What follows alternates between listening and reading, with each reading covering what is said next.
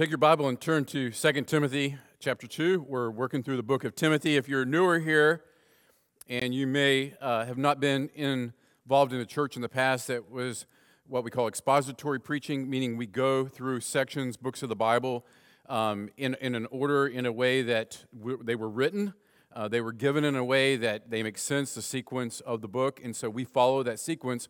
And it's just a way to protect ourselves from just cherry picking, pulling the things out we want to talk about, and we're forced to talk about everything that God tells us to talk about and everything that He gives us. And so that's why we do what we do here at Grace. And so we're working through the book of 2 Timothy, and we're going to be in verses 1 through 7. Before we get into this, just want to say real quick, we did the H2O project a few weeks ago, and I'm proud to report that we collected $1,311 for that.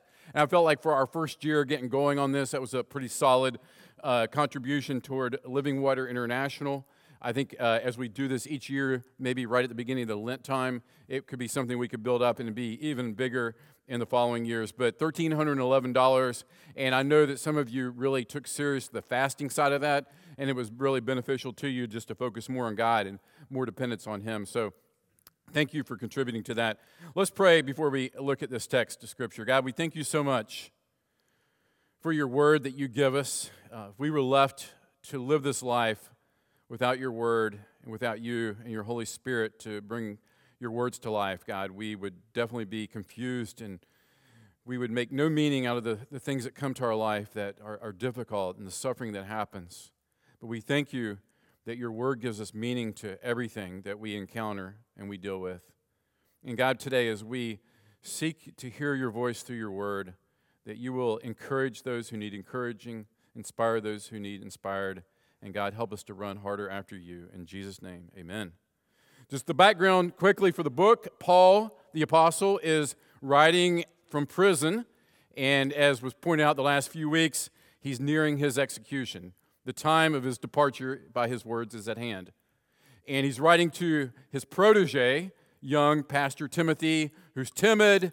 He's been maybe a little bit bullied by the false teachers, and Paul is encouraging him to accept his calling, fulfill your calling, Timothy, and to deal with these corrupt teachers. And in verse 1, he specifically tells him to be strengthened. Look at verse 1. He says, "You then," and he refers to Timothy as his child in the faith, "my child, be strengthened by the grace that is in Christ Jesus." Be strengthened by the grace that is in Christ Jesus. And I know if you're like me, when you're reading through passages of Scripture, sometimes we read, especially the first verse of a passage, and we just kind of think that's just needless remarks, and you kind of skip that to get to the meaty stuff. But there's so much meat right there in that one verse that has to be discussed and dealt with. Just by way of illustration, back in the late 80s or early 90s, there was a very big popular combination of drugs that were put into a diet pill. You may have heard of it. It was called Fen-Fen. Maybe some of you took that drug at that time, that diet pill at the time. And it promised and actually delivered really, really great results in the short term. This drug, I think there's some studies pointed that people who used this drug were losing up to 30 pounds of weight. Very successful, very recognized. I mean, it was wildly popular, and as you can imagine, wildly abused as well. But what happened in the middle 90s, it was determined that this drug had long-term health effects. In fact, people's heart valves were failing because of taking the drugs, that combination of drugs. And so it was pulled off the shelf. So think about it. Short-term, it seems like a really, really great thing, right? I mean, I'm seeing instant results. I'm seeing things happen. But long-term, it's disastrous for people's health. And we're guilty of doing the same thing spiritually. When we run to things that we think are strengthening our faith, but in the long run, they're doing nothing positive, they're actually causing great damage. That's what happens when we rely on anything besides grace in our seeking God through our sanctification, becoming more like Him. And so we substitute God's grace for man-made things and our fleshly way of thinking. Let me give you some examples, put some meat on this. When we compare ourselves to other people, You know, I'm not perfect, but I'm not as bad as Chris, right? I don't do what Chris does. And so we compare ourselves to other people, and that's a man-made way of building ourselves up to make us feel like we're stronger. Other ways, we compare ourselves to who we used to be. You know, I'm not perfect, but I'm sure not what I was a few years ago. I'm doing pretty good. And this is not about seeing growth. This is about our pride and feeling better about ourselves because we've made some accomplishments. And so we become prideful. We become prideful in so many ways, good ways. I mean, things that are great. We can become prideful about our daily time in the Word, and we begin to look at other people and criticize them. Why aren't they doing that? It's not that hard. They should be getting up early and doing that. And we begin to build this system to make ourselves feel better and build ourselves up, so to speak. In reality, we're doing the same thing that a deadly combination of drugs did to people. It gave them the appearance like something good was happening. In reality, it was terrible damage to themselves. So thinking they're above certain sins, that's another way we do that. We think we're above that. How could they do that? I could never, ever do that. We're immune to certain things. Failing to be mindful of our deep depravity and our sinfulness. We fail to really understand how bad we are apart from Jesus Christ. And we compare, and we look at ourselves and think we're not that bad. And we fail to admit our need for grace. Grace is the only thing that can bolster our hearts without the harmful and devastating side effects of pride. Let me say that again. We're saying it's on the screen. Grace is the only thing that can bolster our hearts without the harmful and devastating side effects of pride. And so he writes to Timothy and he says, be strengthened by the grace that is in Christ Jesus. Be strengthened by the grace that's in Christ Jesus. Two questions come to my mind when I read that verse. Here they are. How are we strengthened by grace? How does that happen? How does that take place? And then the second one, why do we need to be strengthened by grace in the first place? Why do we need strength? Why do we need strength? Here's why we need strength. He's going to tell Timothy, and he tells us, you need strength because real ministry is difficult. Real ministry to other people is tough. It's hard. In verse 2, he kind of lays out the format for what this ministry should look like, and this is difficult.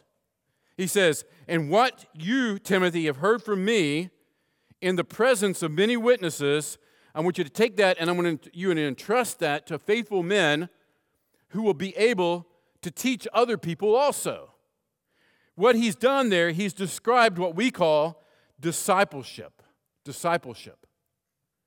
Why is this so important? It's so important when we remember that we, those who are believers in here, you've been chosen by God to be an ambassador for Jesus' invisible kingdom to this world that you live in. You've been called to be an ambassador for this kingdom, and it doesn't make sense to unbelievers because why would somebody be passionate about a kingdom that they can't see? And we've been given God's word, which is about himself. It describes who he is, his greatness. We've been given this word, and it describes his rescue plan for humanity through Jesus Christ on the cross. And we've been given the Holy Spirit. And so we've been given this message. We've been entrusted with this message. And this message is more important than anything else imaginable in life, because if you truly believe this to be true, you realize that God says that what you represent has the power to send someone's soul to destiny with God forever in heaven, or to be eternally separated from him forever in hell. And so you've been entrusted this message that has that kind of power, that this message you give to others as an ambassador for this invisible kingdom has that great of impact. Could there be any bigger truth that you could possess other than that? There isn't. There's no way anything else could be that important in your life. You've been entrusted with this. And so Paul is saying that Jesus personally gave him this truth. And he's passed it on to his son in the faith, Timothy. And this isn't some kind of secret between Paul and Timothy. In fact, look back at the verse. He says, Paul says, I've done this in the presence of many witnesses. What does he mean by that? It's the totality of Paul's teaching that he received from Jesus that he's passed on to the churches, and he's passing it on. He's saying, now, Timothy, it's your job to entrust this message, this truth, this life-altering, eternal-altering truth to faithful men who are able then to teach other people also. Discipleship. So look at the picture, just to make it simple, the picture on the screen.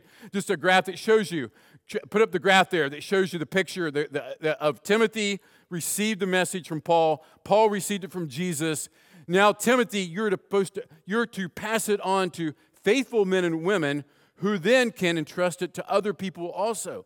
There's this chain that exists, and that's why I said ministry is hard, because to take the truth that's been given to us and invest so strongly in someone else that then they're so passionate about that truth that they're going to turn around and they're going to invest in another person who's going to invest in a person after that. That's this picture of discipleship that Paul's talking about. Timothy, I've entrusted this. Now, you don't just say, okay, I've got my truth. That's all I need. Timothy, you're so passionate about this truth. I've invested in you. You believe it so strongly. You're going to pass it on to faithful men, and those faithful men are going to get it so strongly, and they're going to believe in it so much that they're going to pass it on to the next group of people. Discipleship.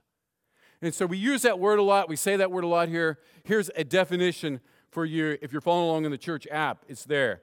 Discipleship is intentionally, keyword, equipping believers with the Word of God through accountable relationships empowered by the Holy Spirit in order to reproduce faithful followers of Jesus Christ.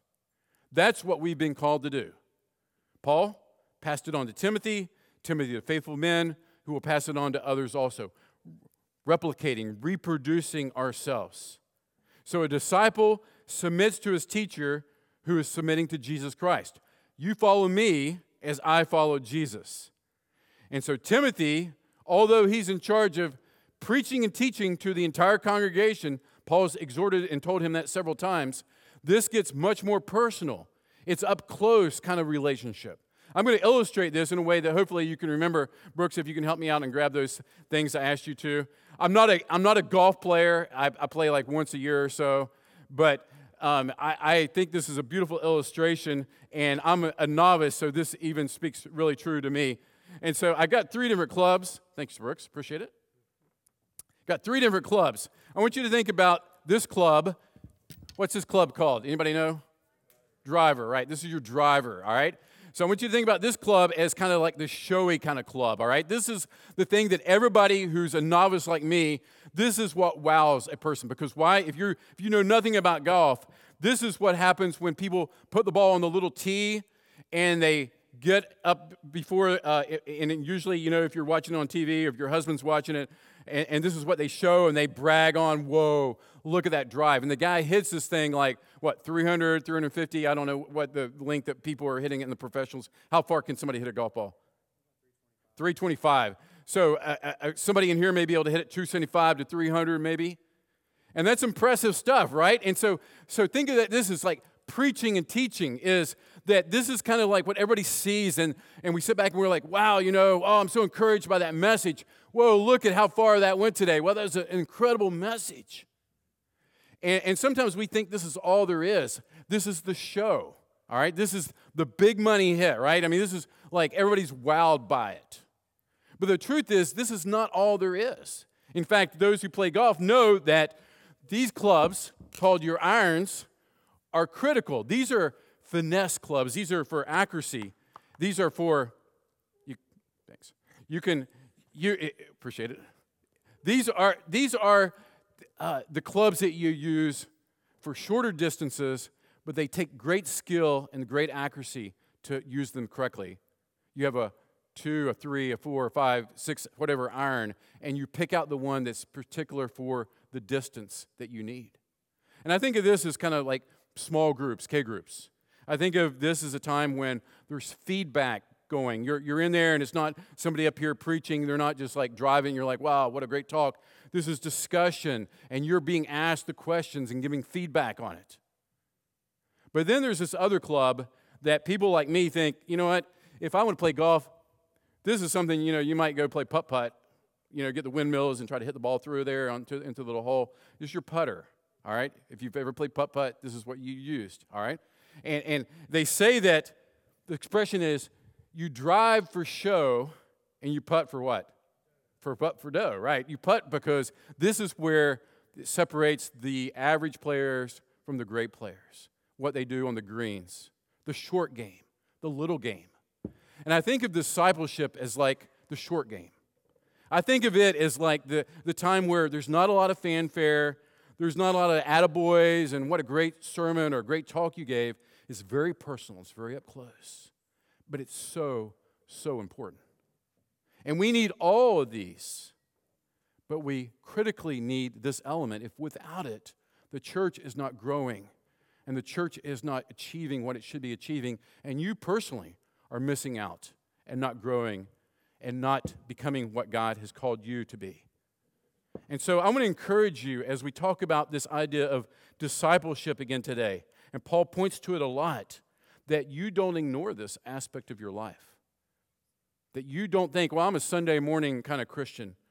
No, you need all of these elements into your life if you're going to be the ambassador God has called you to be. Over the last couple of weeks, I kind of promoted this cross-centered life, and this was all this was is a way for people who've never done discipleship before in a small group, a really, really tiny, you know, 2, 3 group, 4 possibly, to jump in and be involved in a way that you can only commit to 8 weeks, and it can be something that's very achievable. This book, if you those of you who are doing it, it's super easy read, but it's really, really meaty stuff. And in fact, I asked some of the people who signed up and are part of this, I asked them to put together just a short little video with their phone and send it to me of why they decided to sign up for this. And so here's Scott and Allison and Shelley telling us why they signed up. Go ahead with that video. A few months ago, when John was preaching about the Sunday morning attendee, the person who came to church on Sunday morning and filled his cup up, so to speak, and then it would run over throughout the week, and then he'd come back on Sunday morning to fill his cup back up.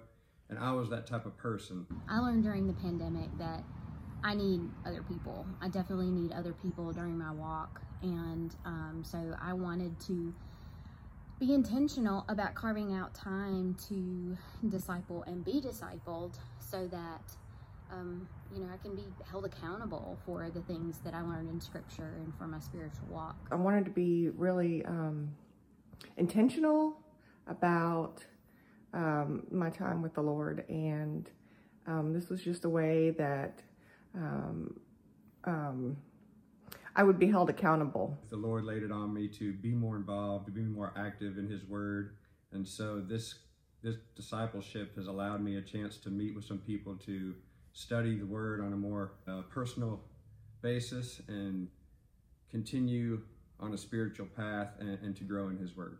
I think that's one of the great gifts that we have as human beings is the ability to encourage each other and to call each other out when we need to, and that's why I chose to do it. You know, they meeting with someone and discussing things just forces me to do what I'm planning to do and not get distracted. A few months ago, when John was preaching about... Yeah, I think it's going back over again here. Go to the next. Yeah, go off that. Thanks. And so there you heard it. Accountability, things that you plan to do, just I need help doing that. And that's what we're talking about here with this idea of discipleship. And so when he talks to Timothy and he says, you're going to need great strength for this task of living this out. And in fact, he wants to so emphasize this that he gives 3 specific illustrations to show the difficulty of the task that was at hand. Look at the first one is in verse 3. He says, share in suffering as a good soldier of Christ Jesus. So Paul says to Timothy, this task of sharing the gospel, of living out, of taking the message and entrusting it to someone else who then is going to train somebody else and trust it, it's going to require great suffering, like a soldier who is in combat. People during Paul's time were literally facing serious physical suffering as a result of the gospel, but suffering is true for us as well. I'll point this out in a minute, but before I do, I want you to just dwell on this picture. If discipleship, if you need strength, if you need to be strengthened by grace, he says, it's like a soldier in combat. Who's been in the military? Raise your hand if you've been in the military. Raise your hand. All right, keep your hand up if you've been in combat. All right, well, Jerry is one of the guys I knew who had been in combat, and I asked him to just put together a 45-second video with me to just share what is it like to be in combat, because if you're going to be serious about this discipleship thing, you need to know what's involved. And Paul says, suffer like a soldier. So show Jerry's video. Being a soldier in itself is you're making a commitment to do something that's bigger than who you are. In combat, you're going to suffer quite a bit. Suffer physically, you're going to suffer mentally, you're going to suffer emotionally. But despite the suffering, it's all worth it. The mission is always worth the suffering. You'll suffer through pain, you'll suffer through hardship, you'll suffer through anger, and you'll even suffer through loss. But despite all the suffering, you still have to focus on what's ahead of you, what's bigger than you. Despite the physical, the mental, the emotional suffering that soldiers experience in combat, it can never be about you. There's always a bigger picture. There's always a greater mission to achieve. And the suffering can't ever change the outcome of that. So think about that for a second. Paul says it's like a person in combat. Why would that be the case? Look at verse 4. No soldier gets entangled in civilian pursuits, since his aim is to please the one who enlisted him.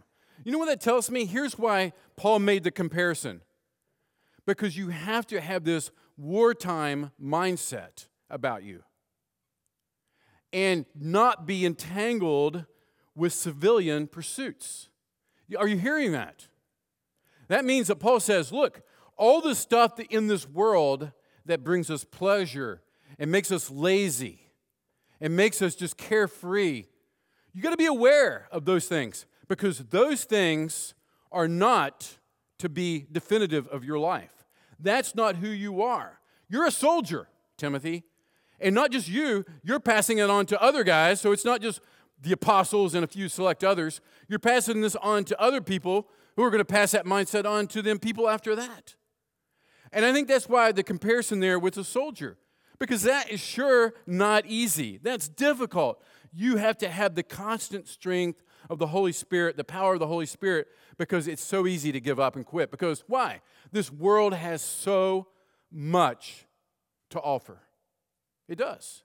So many pleasures. And we live in the richest country that ever existed in the history of the world. And it's so easy to lose the wartime mindset and think, you know what, discipleship, that's for the big-time Christians. That's for the, hardcore guys. It's not for just normal people like me. And you're missing what Paul says. Where are you at down the line? Are you the faithful men or the others also? But you're somewhere in that category. And so it includes you as well. And then, as if a soldier, that wasn't enough, right? Then he goes on. Look at verse 5. An athlete, one of Paul's favorite metaphors, an athlete is not crowned, and that was what they would do to the winners of the games at that point, give them a crown, unless he competes according to the rules. So here's what he's saying. He says, this requires effort, strength to exert an effort similar to an athlete who competes to win. Effort similar to an athlete who competes to win. This is not just a guy who shows up at the gym to play basketball once a week. This is an athlete who's working toward winning the prize. They want to be the best. They want to be superior to all others. And so he says, you need to be like that. And you don't spend your effort and your hard work and your discipline and then just live this way any way you want. He says, you got to compete by the rules. There's a certain discipline and it's obeying God's word in your pursuit of spiritual victory. And I sure don't say this illustration to beat up upon this guy who has passed away. And I mentioned briefly the story the other day, but I couldn't help but to keep coming back to a guy named Ravi Zacharias, who was an incredible apologist, who just really seemed to exemplify somebody who just understood the message of God in a way that could articulate it to people who had intellectual questions or barriers there.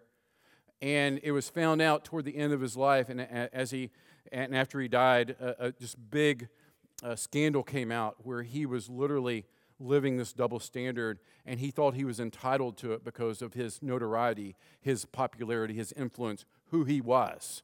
And he thought that he was entitled to these frivolous ways of living, this carefree way of living because of who he was in the kingdom.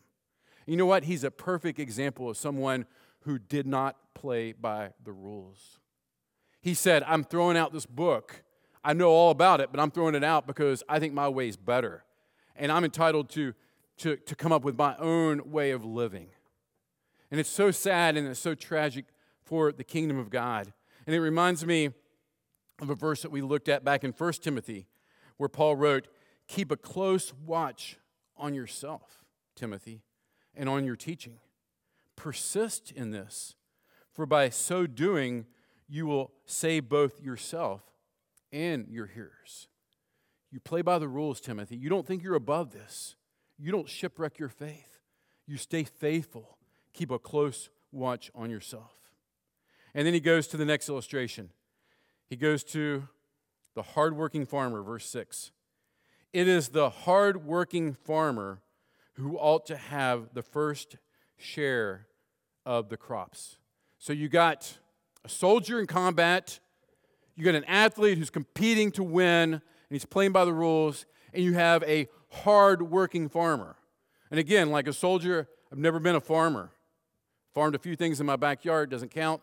But a farmer, what is a farmer's life like? Some of you know. I asked Mac to put together a little video to tell me, what's a farmer's world like? What's it like on a day-to-day basis? Here's Mac giving a little video about farming. I love what I do, and we're actually in the fields right now working, planting sweet corn and field corn, small grain. A little later on, we'll start planting peanuts, and then it follows with cotton. It's an ongoing cycle of something to do. We just have to be joyful. There's a lot of skill, a lot of manpower, hours to get this crop in the ground and gathered. There's hope. You hope everything's gonna come up. You hope you're gonna get rain and sunlight. Work nonstop without falter. And you know, try to do your best and just love what you do, which if you're a farmer, you gotta love what you do. I love that. He said hard work, but if you're a farmer, you love what you do. And that's the thing about discipleship. That's the thing about investing in other people's lives. It's sure not glamorous. It's sure not the driver. It's sure not the wood. And you're hitting it and everybody's saying, wow, amazing. It's the hard struggle, but when the crop comes up, look, Paul says, you get to see the first share. You get to have part of the share of the crop. When you see the work that you're doing is being passed on, and that person's getting it, and then they're excited to share it with somebody else, then you're like, man, that's awesome. That's what it's about. That's exactly what God's been teaching us. It's not just about me turning inward on myself, about my life for me. It's about my life for others, for the kingdom. And I talked to Trey McCaw, who's also a farmer, and he emphasized farming is about total dependence upon God, especially during a time when you may not have irrigation, as Paul would not have had during that time. And even today, he said that there's many times that some fields are dry fields, meaning you're just depending upon the rain to come, and you're relying upon God. And so he talked about how you just pray and ask God, send the rain. And what a great picture and analogy, and I don't want to carry that too far for what Paul had in mind here, but I think that's true in discipleship. This idea of farming is it's got to be supernatural, because some of you know you can try all you want to influence somebody. You can struggle and effort and then be disappointed tremendously. That somebody can either have a secret life going on, or they can be doing something else, or really in it for the wrong reasons, or they just quit on it because it's too hard or too difficult. It's not glamorous. Discipleship's not glamorous. But when we see that growth, and when we're notice things just sprouting and happening, that's exciting. And we celebrate that. And so it's the hardworking farmer who celebrates that it's all God when that happens. This a really good example, I don't think Brennan's in here this morning, but a few weeks ago, Brennan had the idea of doing an early morning Bible study with our sons. And it starts at 7 a.m. over at the youth house on Wednesday, for the idea of not just another Bible study, but to train these boys on how to teach Scripture. And so there's 5 sons, over the last 4 weeks, have been learning, and Richard's been part of that too. Richard taught as well, teaching these guys how you can take God's Word and teach God's Word to others. Now, starting next Wednesday, these boys will be, or actually the following Wednesday, will be taking the Word and teaching it to their peers. And that's amazing. That's exactly what we're talking about. And this isn't just for an exclusive group. Any dads and sons can be part of this. It's at 7 to 8, and if you need to be at school, you can cut out early and leave with your son to get him to school on time.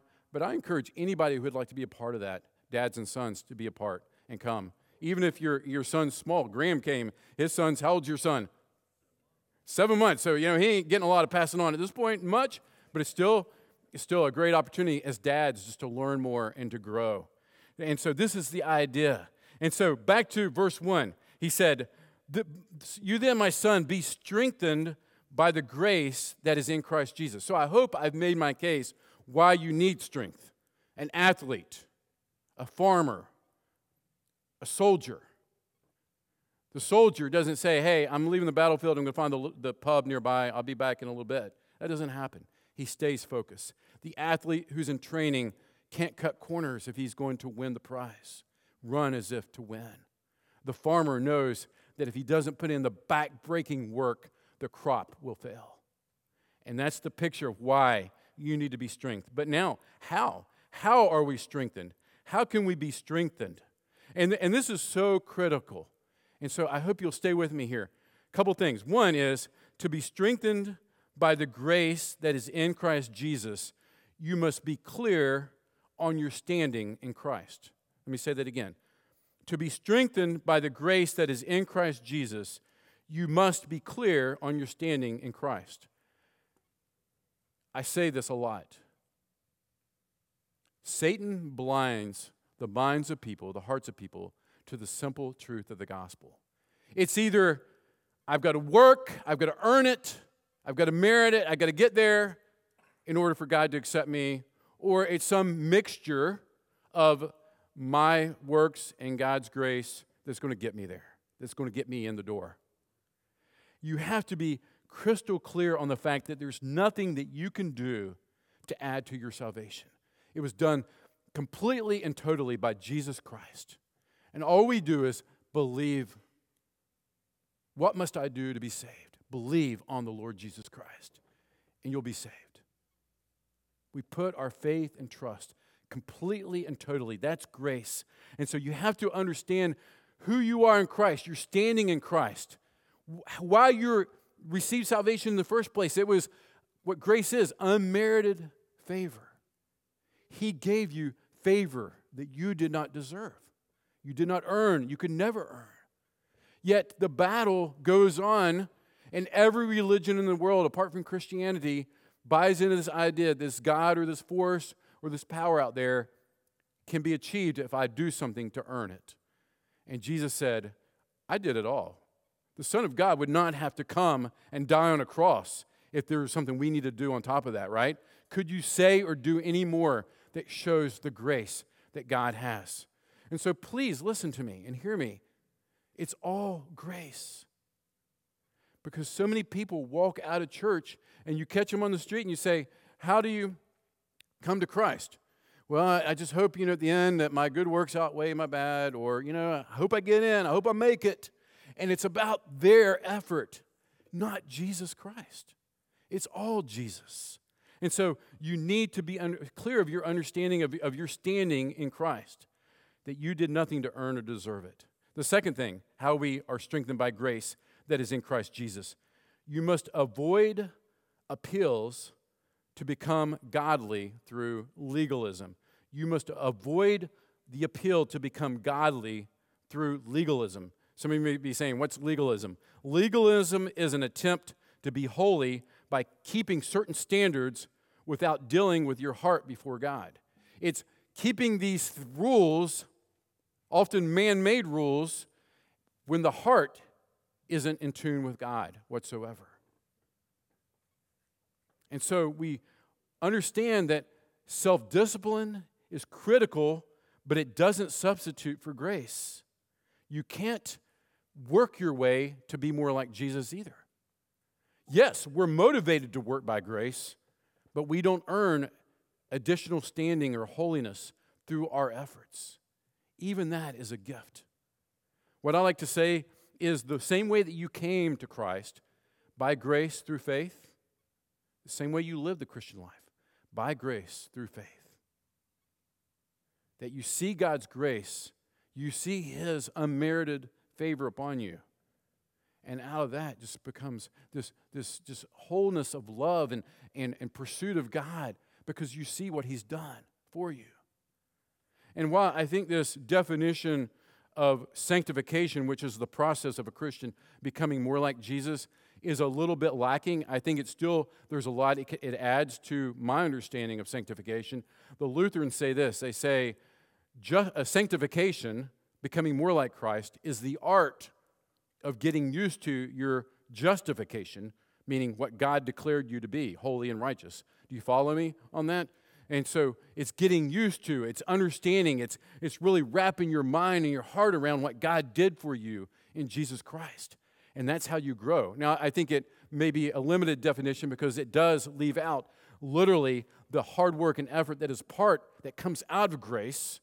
But I get it. It starts there.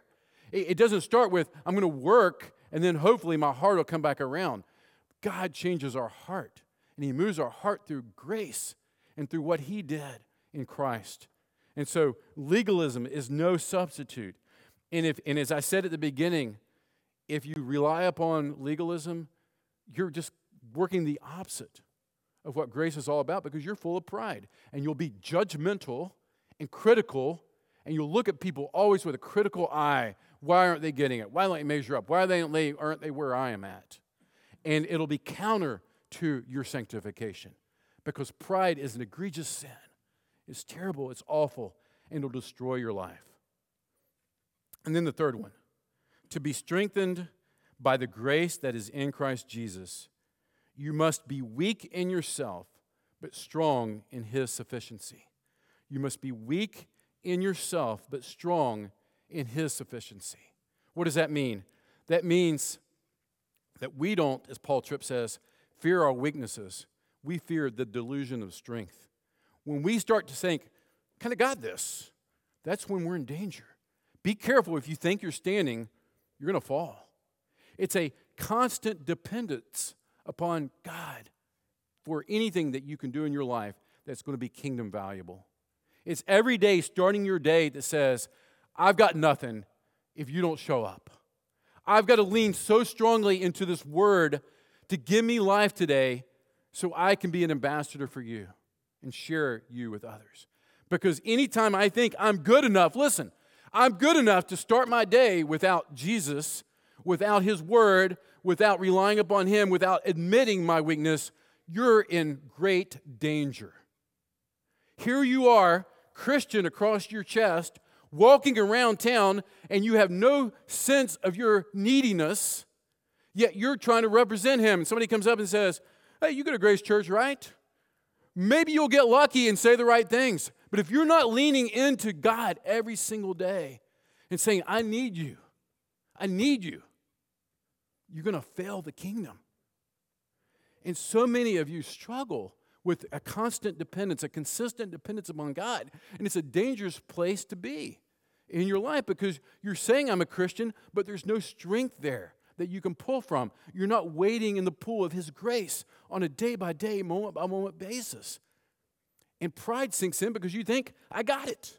I don't need it. I got it. I'm doing this. And you may not cognitively process that, but that's what your actions are saying.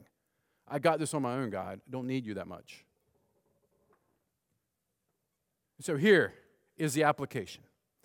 Head and heart together. Verse 7. Paul says, Timothy, think over what I say, for the Lord will give you understanding in everything.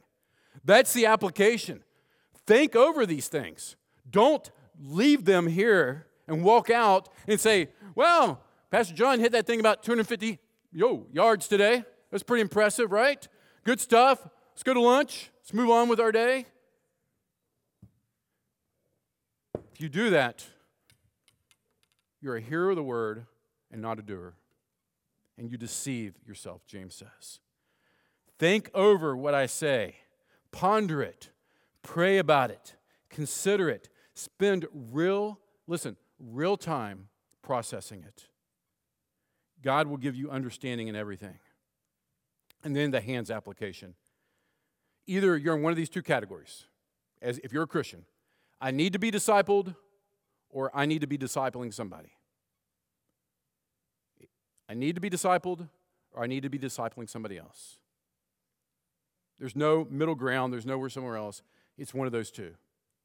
I need to be sharing my life intentionally with someone, or I need somebody to be building into my life. So what are you going to do about that? What are you going to do in response? If you're not seeking God, if you're not broken, you're not saying at the top of your prayer list, God, I got nothing today if you don't show up. I need you. I'm dependent upon your grace. If you're not starting there, then you don't need discipleship. But if that is your cry of your heart, you're like, man, I need some guys in my foxhole with me. I need some people. I need some guys who are going to hold me accountable, look me in the eye and say, are you doing the right thing in your marriage? Are you doing the right thing at your work? Are you living a life of integrity? You need that. I need that. Let's pray. Father God, I thank you for your words.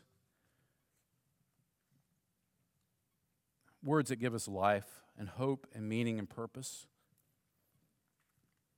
And God, I pray that you'll help our church to live these truths out. People are watching. Even one of our guests today, he said, I'm checking your church out to see if the people are there living out what they say they believe. Thank you for that reminder. God, the world is watching. People are watching. And most importantly, you're watching.